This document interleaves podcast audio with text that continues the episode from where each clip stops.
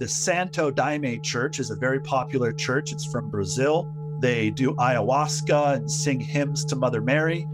And in Ashland, Oregon, where I grew up, there's a lawsuit in 1996 where there is parents of a child were divorced. The child was a 10 year old girl. The mother was taking the 10 year old daughter to the Santo Daime church where they were feeding the daughter ayahuasca, which is like a scheduled drug that would normally land an adult in prison for taking it, yet they're feeding it every month to kids 10 years and younger. The divorced father found this out and was very upset that the mother was taking their daughter to some weird cult and feeding her illegal drugs.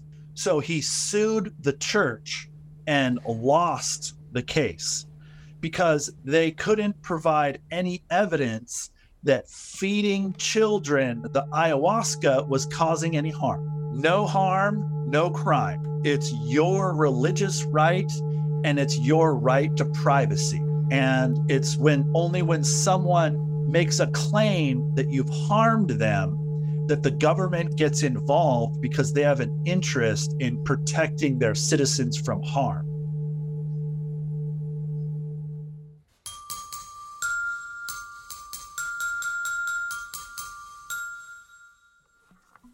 This is a podcast for you. This is a podcast for me. This is a podcast for the world we want to see. This is an ode to the commons from which we have fallen. This is a prayer for our return, for the return of a smile, for the return for a while, to the village, to the passion, to the expression, to the journey, to the spirit.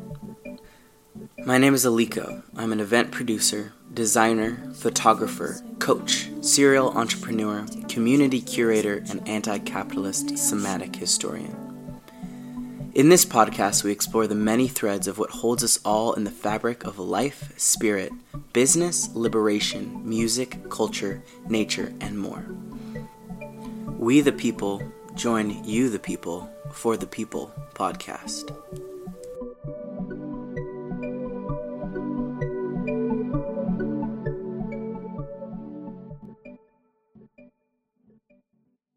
Good day, y'all. It's an awesome day to be alive on planet Earth during the fall of capitalism, where you can do kind of whatever you want, with the exception of being shackled by many systems of oppression and control. Regardless, I hope that you ha- are finding such amazing pockets of joy and laughter and beauty because that is the revolution. That is the space, along with holding actions, along with shifts in consciousness, along with art, beauty, magic, along with standing up for what you believe in, joy and art and friendship and connection is what will keep us resourced and alive and well, along with nature, to do the big work we have in front of us. Which leads me to the intro for this episode of For the People podcast. This episode is a recording from a Zoom call where I will I'm about to introduce Tao Fallenstar. Gave me and a group of my friends the absolute low down on h- how to get out of this system, how all the loopholes, not all, but a lot of the loopholes within capitalism that no one wants to educate us about and tell us about that we haven't learned. So, get ready, seriously buckle in.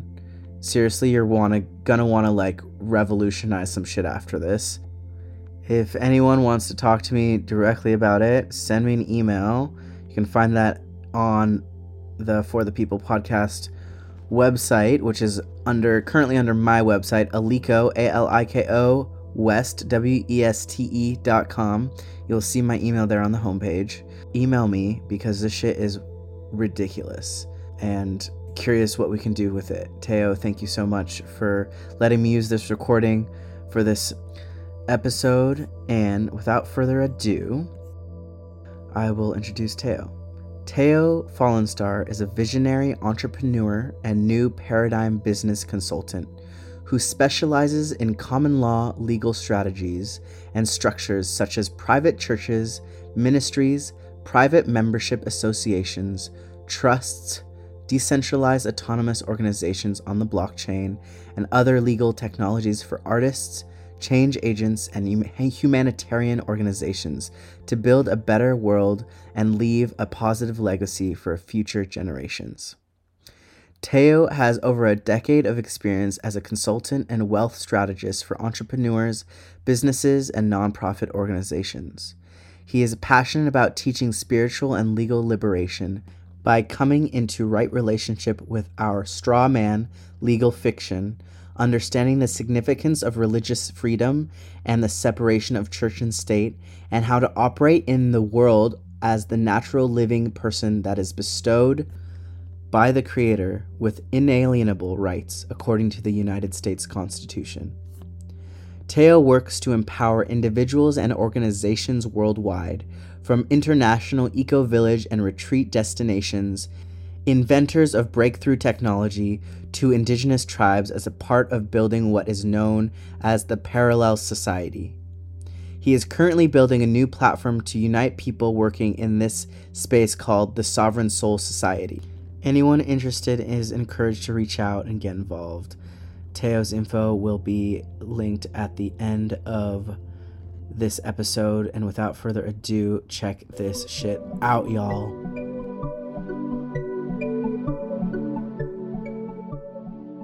The four of us have come together to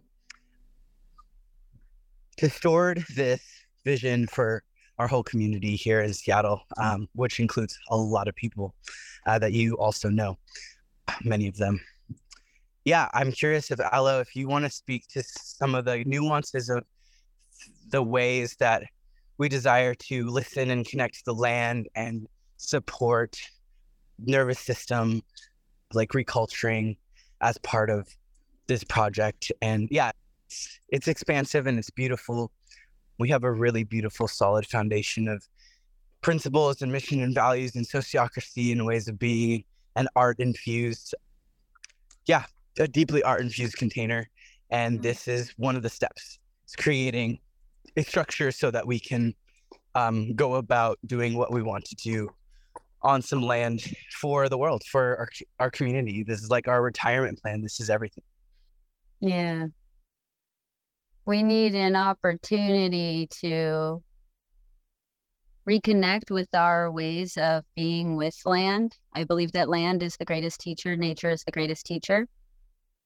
And so I have this idea that we find ourselves on land and we move very slow, so slow that we are aware of the plants around us and how they relate with one another. We understand kind of what's going on in the soil before we start moving things around. We understand what the trees need before we start moving things around as more of us end up on the land and this process goes, that paying attention, slowing down all of the lessons that we'll learn through moving the earth the way that is like in good ways, those will ripple out into our relationships. And I feel like that's like a piece of it. And that's a piece of like why it's important to listen to the land that deeply. And that restores birthrights that have been taken from so many people because of colonization and genocide over time. So that's like a big piece of it. I might need some more like pokes and prods and directions for the hamster on my wheel because I'm just like my heart's racing. I'm really excited about this. Yeah, cool. Uh, Lux and Jordan, is there anything else you want to add? I guess just to speak to the name of the project, Mother Tree, we see it as this is, you know, there might be one or like many land based communities that are connected as we all are returning to the earth. And, you know, of necessity too, as our systems around us are collapsing. And mother tree, like mother trees are trees that die and then have other trees birth out of them.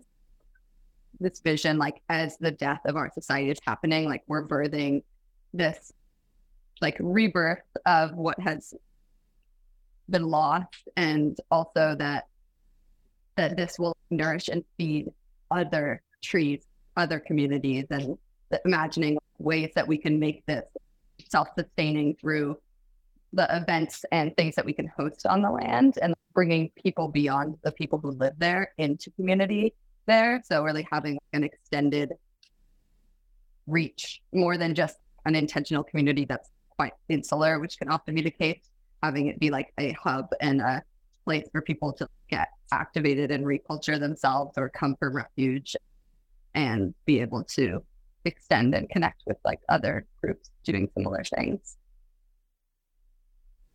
It's a beautiful metaphor and visual the mother tree.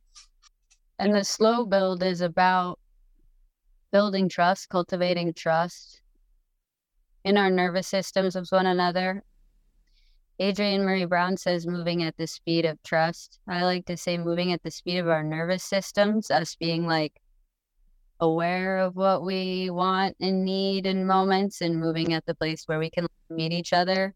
Even as I listen to how dreamy it sounds, there's something that's very different about what this feels like as opposed to any other project I've ever been in a part in is this we're all on the same page so far and imagine the people that are coming in are on the same page about wanting to reconnect with the land, figuring out how to live in right relationship with one another, ourselves, and the land.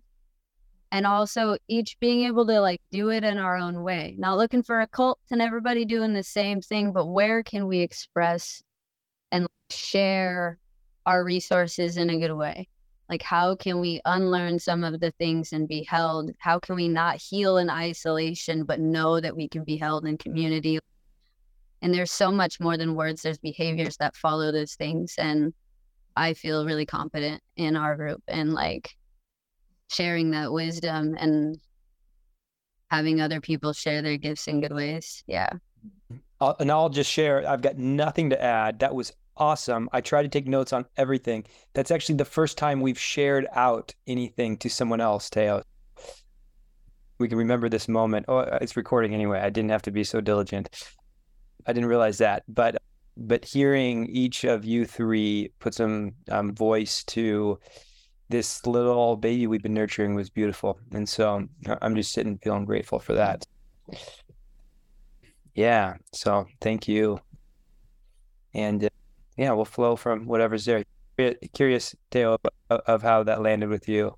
Um, almost as a before we even flow anything else of just what that brought up in your body hearing that as kind of a guinea pig because we haven't shared that out before. Before, yeah. Oh yeah, it's it's beautiful. It's exciting. I'm passionate about these kinds of projects that are all about creating culture and uh, leaving a legacy and building what a lot of people are calling the parallel society which is you know building this system that will sustain us instead of tearing down the old systems, it's building the new systems. The old systems become obsolete. And living in right relationship with the earth and all of that, it's exactly up my alley. And I'm passionate about supporting people who are doing things like what you beautiful people are doing. Thank you. Yeah. Yeah. Thank you so much. Yes, I'm proud of all of us for sure. Tao, I was curious. Maybe you could start by like explaining just from the basics, like this church structure and how it operates outside of what's possible within it. And we do have some questions for you, but I figure maybe like you can just start about how you've been, yeah, how you've been in this work and what you've seen and what's possible, and anything you want to share around that. Sure. You want me to start with the extremely basic points from uh, yeah just no one, no one here has like prior experience or knowledge about private law and religious freedom and stuff like that right not really no I have Yeah, some okay. experience coming into the organizational development thing. Like I've I've, I've created a co-op for a couple different l- l- like partnerships and some community governance structures, but not coming from this lens of a, a religious kind of focus. okay yeah feel free anyone just jump in at any point and interrupt me with questions or clarifications because i can just rant on tangents you know all day I came into this work because I'm a kind of person that grew up in a very alternative culture in remote southeast southwest Oregon. And I instead of, you know, going to school and getting a degree and all this kind of stuff, I sought out mentors in my life and I've had business mentors, spiritual mentors, and one of my mentors was my legal mentor and he really helped me understand what's going on in the world in terms of the legal matrix that we all live in modern society and how it's like a spell that's been cast over humanity and there's a lot of deception involved and a lot of knowledge of our natural rights that have been lost over the decades and so I studied with him many years ago and I formed my own church which I've been living through for about 15 years now. And I've been helping other people make their churches for about 10 years. And the basic point here is that there are two sides of the law, the legal landscape, let's say. There's the public side and the private side. And the public side is what everybody knows about. It's the world of corporations and regulations and statutes and ordinances and acts and all these things that we think of as law, but are not actually law. They are rules of commerce that apply to commercial interactions. And we are considered instruments of commerce through what's known as our straw man. And our straw man is a corporate fiction that was created in our name through the creation of our birth certificate and our social security number. And that straw man is your name spelled with all uppercase letters, all capitals. And that's what you see on your driver's license, on your passport, and on any correspondence that the government ever sends you is always addressed to your name in all capital letters because they're addressing the legal fiction that was created to represent you, the flesh and blood living human being, within the law matrix, within the public side of law, which is all about commerce. So there's a deep rabbit hole with that that we don't need to get into in this conversation. But the point here is that the private side of the law is also known as common law, law of the land. It's where contract law resides. And in common law, uh, we are not considered commercial instruments. We're considered human beings, living persons. In 1933, there was a Securities Act that was passed that introduced a distinction between the legal person and the natural person. And that's where the whole idea that a corporation is a person comes from, right? And that's where your straw man comes from. Throughout history of this country and English common law in general, people acted in the world through common law instruments, through private contracts, through private associations, and things like that, which had a different regulatory landscape than commercial transactions. And that law in 1933 was really the nail in the coffin where humanity became separated from the knowledge of the natural person and common law, the private side of law, and how to act in the world through that system of law. Um, and there's a lot of very powerful, influential organizations that are private associations, not a corporation of any type. And that would be organizations like Alcoholics Anonymous, Boy Scouts of America, and every political uh, party is also a private association, and tons of other sports leagues and private interest groups and things like that. And the reason this is important is because what I've seen is a lot of people creating beautiful works in the world, trying to change the world in a beautiful way, that sort of thing, humanitarian projects, visionary new paradigm projects.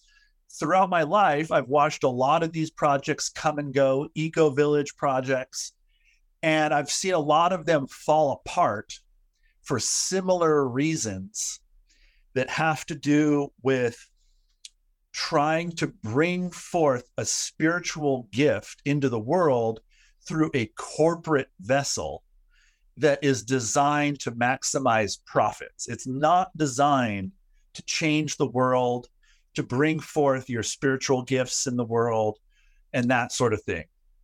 And when you try to bring your spiritual gifts through a corporate vehicle, you're creating a contradiction, right? um, it's the wrong vehicle for that job. And when people get together and they want to change the world together from a place of authentic um, heart space and spiritual longing, and then what they do is they create a corporate entity and divide up shares and ownership models and who gets what, then in our subconscious, we are invoking the paradigm of the corporate entity. And you notice people start to be like, when money gets involved in stuff, people start to be like, well, am I getting enough? What's in it for me? Why are they getting more than what I get? And then things begin to break down from there. And on a deeper level, it's about resolving the conflict that happens internally when we say to ourselves, on the one hand, we say, I'm a divine sovereign being. But then on the other hand, when any authority in the world asks us to identify ourselves, we say, I am this corporate fiction that is owned by the state and beholden to the laws of commerce. Which one are you?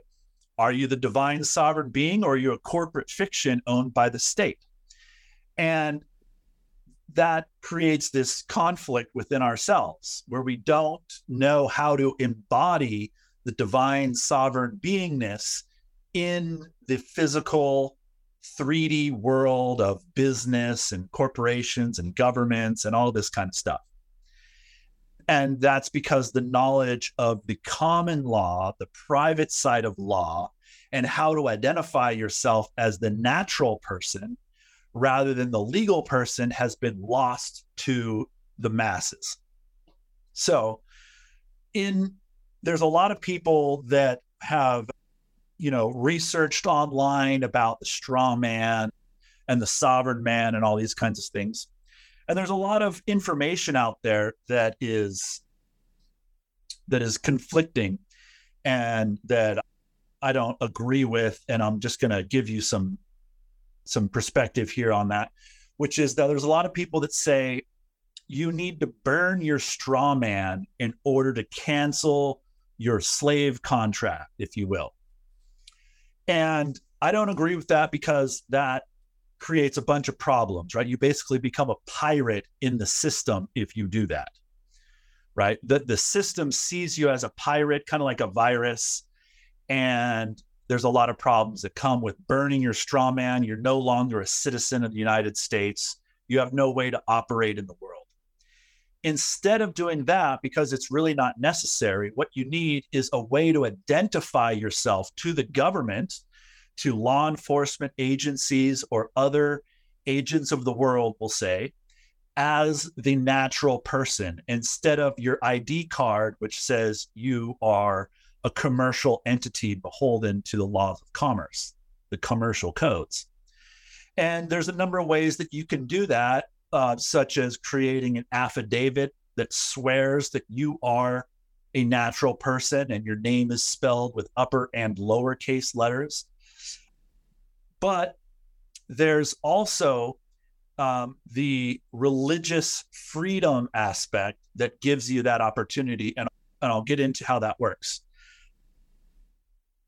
But there's the main instrument that people use in order to enter into the private space is called a private association. And a lot of people are talking about PMAs, which is private membership association.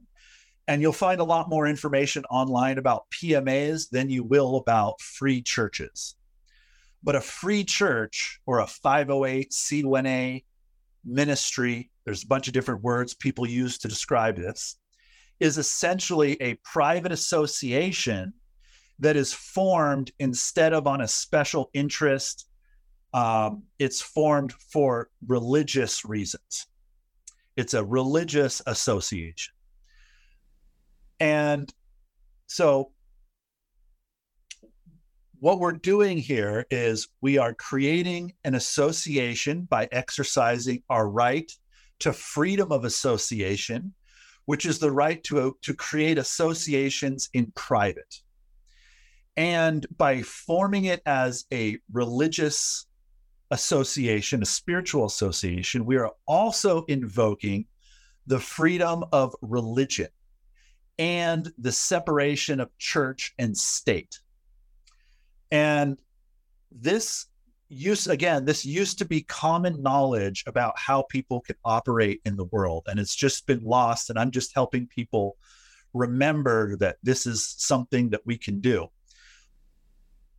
And when you operate in private, what that means is you don't have the permission of the government to seek to in order to exist. You're considered a non-commercial entity, which means you're not existing under the commercial codes, you're existing under common law. And in common law, th- the deal is if there's no harm that's created, there is no crime, right? Under the commercial codes, there are all kinds of crimes that don't involve harm, right? Um, traffic laws. If you run through a stop sign and no one sees you do it, it's the middle of the night and no one's around, nobody was harmed by you running through a stop sign, but you violated a statute or a code. And so you can be punished for that. That is because when they ask you who you are, when they pull you over, let's say, you say, I am the corporate fiction operating under a license to drive, which means that you're beholden to the laws of commerce, which are traffic laws. If you're the natural person, then you literally do not need a driver's license to drive a car because what people don't realize is we all have something called the right to travel, but only natural persons have the right to travel. Legal persons require a license to travel or to drive, as it's called. So that's just one example of how far we've gotten divorced from what the original design is. It's you don't need a driver's license to drive, but nobody knows that. Even the police officers generally don't know that. That's how far we've been removed from that knowledge. But if enough people were to uh, embody that knowledge and tell the police officers, Hi, officer, I'm the natural person exercising my right to travel, then they would have to deal with that reality. And they couldn't just keep violating our rights and insisting we need a license to drive when you don't. Um, and that, so that's just like an example to illustrate some points. Now, when you create a religious organization, a church or a ministry or what's called a faith based organization, in the Constitution, it says that right is bestowed by God. It is not given by the government.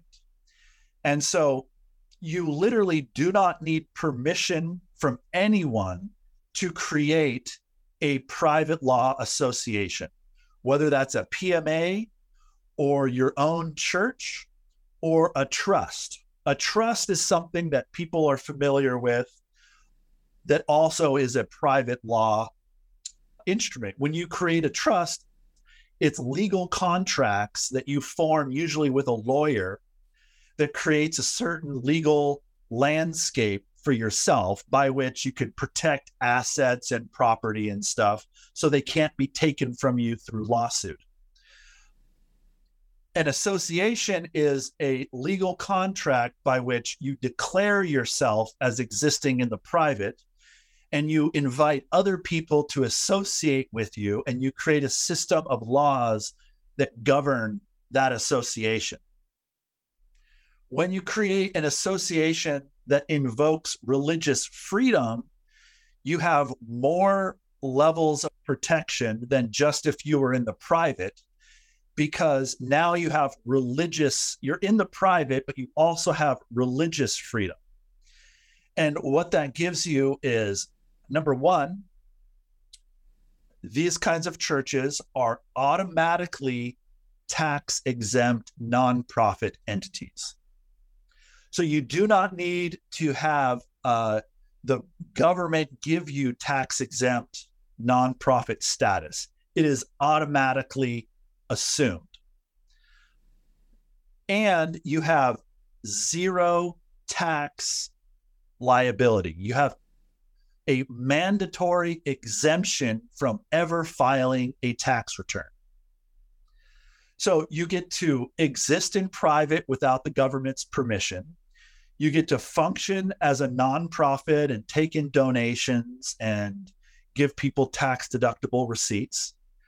And you can exercise your religious freedom, which can be almost anything that you want as long as you are not causing anyone harm.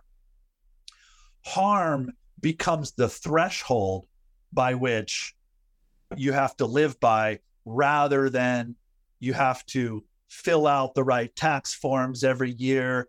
You have to report your finances. You have to live according to certain regulations that the government places on you, such as where you can get your money from, where you can spend your money. If you're a nonprofit corporation, the government can take away your nonprofit status just if your overhead costs are too high. Something totally arbitrary like that, a number of things. Whereas in this world, because you're private, the government has no access to your finances. They never gave you permission to exist, so they can't take away your permission to exist. That you're not filing a tax return, so they don't know how much money you have or how you're spending it or what you're doing it. That's your private business.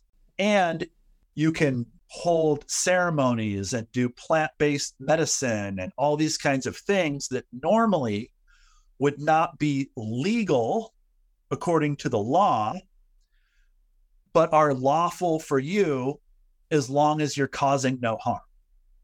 So I'll just give you another brief example about that. The Santo Daime Church is a very popular church. It's from Brazil. They do ayahuasca and sing hymns to Mother Mary. And in Ashland, Oregon, where I grew up, there's a lawsuit in 1996 where there is parents of a child were divorced the child was a 10 year old girl. The mother was taking the 10 year old daughter to the Santo Daime church where they were feeding the daughter ayahuasca, which is like a scheduled drug that would normally land an adult in prison for taking it, yet they're feeding it every month to kids 10 years and younger the divorced father found this out and was very upset that the mother was taking their daughter to some weird cult and feeding her illegal drugs. So he sued the church and lost the case because they couldn't provide any evidence that feeding children the ayahuasca was causing any harm. No harm, no crime. It's your religious right and it's your right to privacy. And it's when only when someone makes a claim that you've harmed them that the government gets involved because they have an interest in protecting their citizens from harm. But when it comes to things like uh, commercial regulations and all these little arbitrary rules about how you're supposed to operate, that's all your own private business, according to the government. And they don't want to get involved because the threshold to challenge someone on their religious freedom is exceedingly high. And there's a church that exists to kind of prove this point about how the government has no business in your claims of religious freedom. That church is the Church of the Pastafarians. And the Church of the Pastafarians worships the one eyed flying spaghetti monster that is a big meatball that floats in space and has one big eye and spaghetti tentacles and a colander hat, right? Now, obviously, nobody takes this religion seriously. But they have over 3,000 chapters in North America, and no government agency is coming after them to challenge the legitimacy of their religious claims which give them tax exempt status because the, that right for them to do that is bestowed by God, not the government. And the government is also considered one nation under God. So, by creating this kind of religious freedom church, you're creating a legal document with the creator as you've defined that for yourself. And that becomes your operating contract with which you work in the world, rather than your contract with the nation state that considers you a corporate fiction and that being the contract that you operate in the world. So I'll just leave it at that and then see how that lands and what questions come up. Someone had a comment. Preach. Whoa just feeling that land. Yeah, definitely love everything you shared and feel so inspired by the reclaiming. Like, I also do consent education work. So, like, harm being the threshold is like that, I think, is like the basis of ethics that we should all live under. And yeah, so that's really inspiring and aligned for me to hear that. And Great. as far as questions while we have you here, I am curious on the just the technical side of things. Like, where is the money kept in a specific place? I've heard of trusts or like, how do you keep your money in a place where the government can't track it or whatever? And also, then can a church itself own land or you know sell things or I guess just the like yep. financial specifics a little more. And then we had this might be separate and I can bring this back up. But we also had a question about building codes and if that kind of stuff is also yep. Exempt. Great question. Yes, you can purchase and own land all over the world, really. These kinds of organizations can operate in all what are known as Hague Convention countries, which is pretty much any country you'd want to ever operate in. The the ones that aren't included are like Cuba, North Korea, Saudi Arabia, you know, places like that aren't didn't sign the Hague Convention. So yeah, you could own property in the United States. If a church owned property, it could be exempted from paying property tax. And so that's a huge benefit. I'm working with some people that uh, created a church for outside of Austin, Texas. They're, they bought a big property out there to create a permaculture community. And their property taxes are more than $30,000 a year.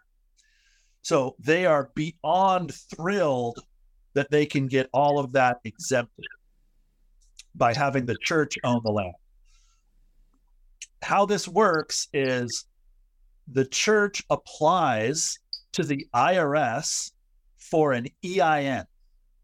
And the EIN is a tax ID number basically that allows you to open bank accounts and do all the financial stuff. That application for the EIN from the IRS is the only time that you ever need to typically uh, interact with a government agency, and it's just to obtain the EIN. And when you do that, you obtain a church EIN. It's a special kind of EIN that is registered to a church. And so, what that does is it allows you to go and open bank accounts and brokerage accounts and all that kind of stuff where you can trade, you can use that to, you know, trade commodities or stocks or whatever. but under normal conditions, if you have a bank account that has, let's say, millions of dollars flowing through it, and you're purchasing real estate, stuff like that, the IRS can see that you're doing that. It's on the public record when you purchase land and stuff and the bank might report suspicious activity in your account or whatever. Um, and then normally they would be like, oh, interesting. They got all these millions to purchase property, but they've never given us a tax return. Why is that? Let's write them a letter. And if they don't respond, we'll audit them. That's normal conditions. Under these conditions, they look at your account and they see that your EIN is a church account. And so they know that you have a mandatory exemption from filing a tax return.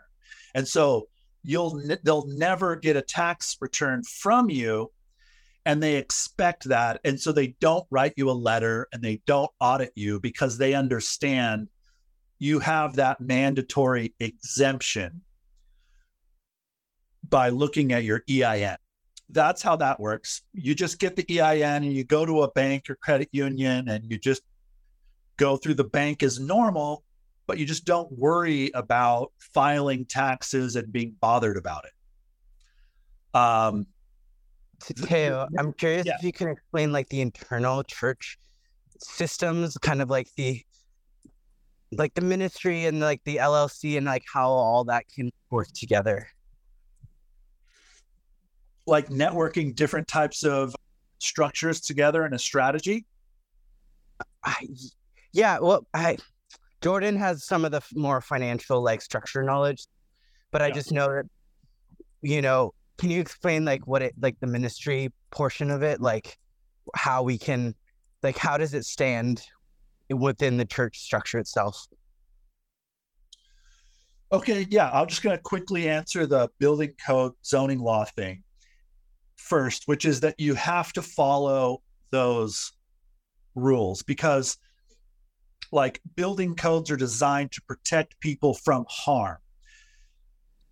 You cannot build a structure that could collapse and kill the people that live in it or are hanging out inside. Um, but you can apply for an exemption to the the zoning laws in order to build like a church chapel on the property so that you can have hundreds of people gather in that property where normally you can't do that if it's residential. Um, and that's something you have to work out with your local county, which involves, you know, a bit of ass kissing and, you know, bringing them pies or muffins or something so they like you. So they'll give you that exemption, essentially, is what it boils down to because it's their discretion. So moving on to the the question about the how the finances and the structure works. Basically, for all intents and purposes, the church ministry org functions like a nonprofit. So you want to use it like you would use a nonprofit, which means you don't want to use it for a for profit business venture. You want to do things like events and services. When I do my consulting, like I'm doing now, this is my service to the world. So I'm acting as a minister, administering my mission in the world, which is helping people with the knowledge that I have. Um, so any kind of like personal interactions like that can be service work, events, whether they're live events or online, are totally nonprofit compatible. You just tell people the event is a minimum donation of this amount. My consulting is a minimum donation of a certain amount. And a donation does not have to be sliding scale, just give whatever you want. It could be a minimum donation amount. And taking in donations and giving people tax deductible receipts for their donations and all that kind of stuff. Where there's a line is when you're selling products, especially when those products are not related to your mission. And so there's a lot of people that what they're wanting to accomplish involves a combination of nonprofit and for-profit activities. And what one of the things I do is help people create a, a strategy by which they can accomplish all of their objectives through a combination of different legal vehicles, nonprofit and for-profit. And you can network them together. Like, for instance, you can have a non you know, for profit, let's say an LLC, that takes care of a certain aspect of your business, like a web store or a shop that sells products that's very clearly for profit. And you only have a tax return and a tax consequence on that activity. And all the other nonprofit financial activity isn't part of that and isn't exposed in that tax form. It's separate.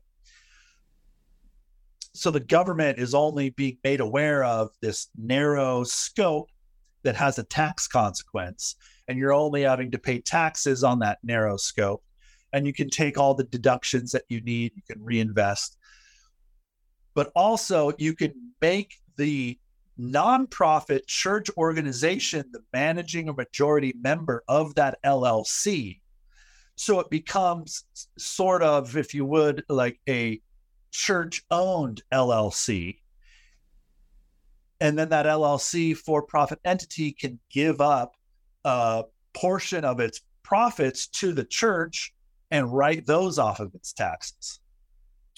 Um, so that's just one example of a typical kind of strategy that we would create to create a, a legal separation so that if your nonprofit is selling products, then it would need to declare that and pay taxes on that. And you would be a tax, you would have to justify to the government why you're paying taxes on some money, but not on others. And that's why we want to keep those separate. I don't know if that answers your question or if you have a more to follow up on. It answers it for me, Aliko, if that's what you're wanting. Like, it, it makes sense Same. to me. Yeah. Oh, we're, we're we're dabbling in some radical shit here. I love it. Yeah. Yeah, I want to name that I do have to go at 3:30 and this is my Zoom account. So I don't know like I and I'm also not sure what Aliko talked to you about in terms of this service that you're offering to us if um there's any donation you were wanting or if we like wanted more information from you because we actually like you know all talk about it and we decide we want to move forward with this and we want further consulting support. Like i'm just curious if in the last couple of minutes you could speak to where you're at around um, the possibility of partnership and and then yeah i feel like if that feels good to everyone else to just like wrap up in the time we originally allotted i know there's probably like a lot more we could talk about but knowing that we could always reach back out when we're we're ready. I yeah. have a absolutely. question. Yep.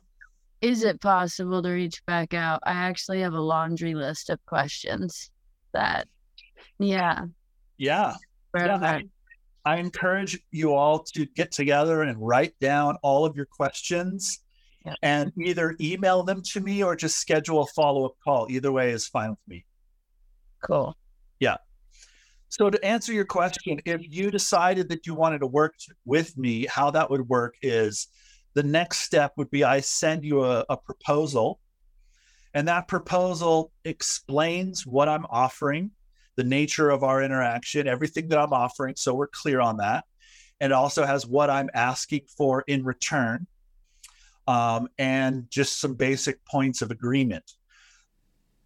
The donation that I ask for this service is $5,000. And that can be on a payment plan kind of thing. And what is being offered is a fully formed nonprofit church organization that includes the EIN, the church EIN that I'll obtain from the IRS for you, and an indefinite period of support. So, my goal, my mission really is to create a movement based on this work, to create a renaissance where people can change change the world on a local level by embodying these principles. And so I don't want to just empower you with all of these tools and then cut you loose on your own to get stuck or to fail or to make mistakes because there's no manual on the internet for how these organizations operate.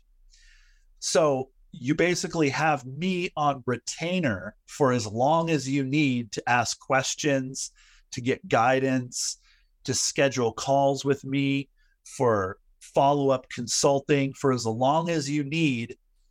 And if I can't answer your questions, I'll attempt to connect you with someone in my professional network who can.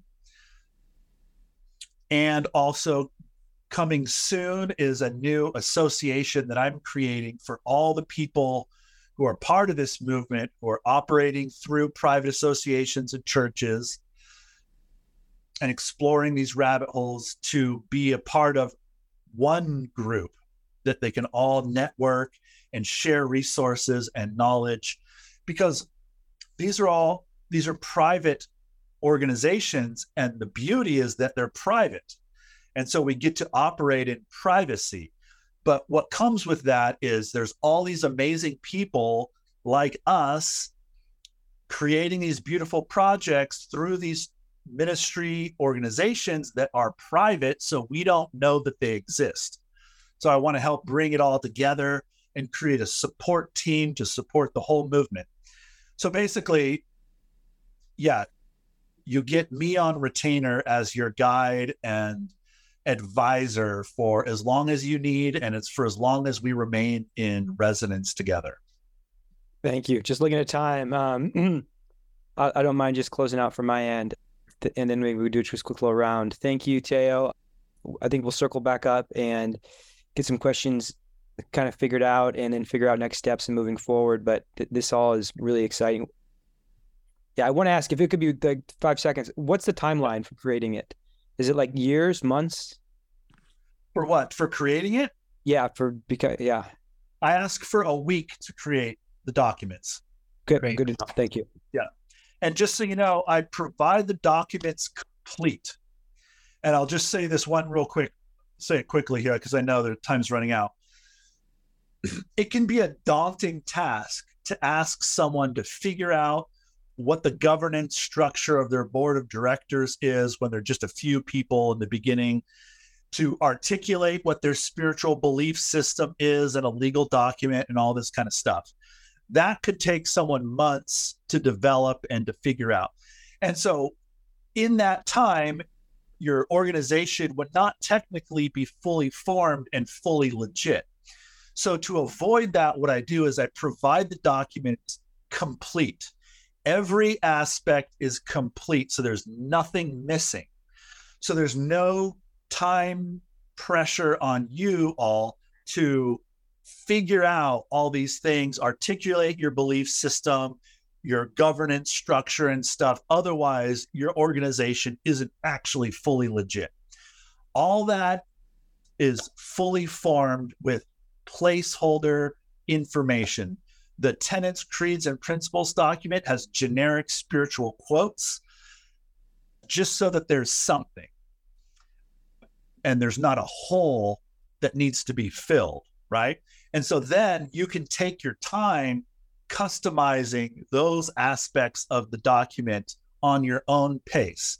Because the documents are private, no one needs to see them unless you want to share them. So no one knows that they're incomplete or you're still working on them or, or what the, whatever the status is. And the government has a 13 point criteria of what they want to see in order to consider your claim of religious freedom to be legit.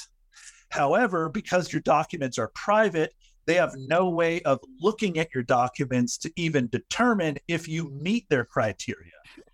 You literally exist under the assumption that you meet those criteria, and they would have no way to know unless someone brought you to court and challenged your legitimacy on the basis of evidence of harm. Thank you. Thank you. Yeah. It looks like we got to go here. Thank you. Hey, um, Yeah. I'm going to give you a quick call after this. So grateful for you, and we will definitely follow up. Okay, great. Thank. Bye, y'all. Thank you so much. So grateful. Have a good rest of your day, everyone. Peace. Wow. I do not know what to do about that. That was amazing. Like I said, please email me if you want to talk about what we should do about that. Uh, my email is it's its aliko a l i k o west w e s t e at gmail.com or you can go to uh, my website aliko west with an e at the end of west.com and if you'd like to connect to Tao, you should check out his not exactly a website. I still hope he lets me build his one day. Um, but you should check out where you can schedule calls with him at Sovereign Soul Society.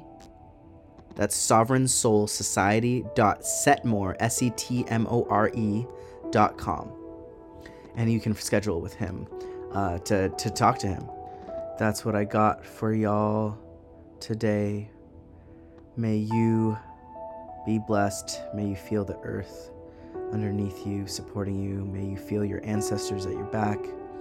May you feel your heart open to the world around you with love for yourself and acceptance of others and acceptance for yourself. May you we breathe into that acceptance of others and ourselves and continue flourishing, frolicking, thriving, sometimes even surviving in the world we live in today on planet Earth. It's such an honor to be with you all, and I'm so excited to continue to weave this epic tapestry of new beginnings for all the future generations that will walk in our footsteps. Stay amazing, stay blessed. Aliko.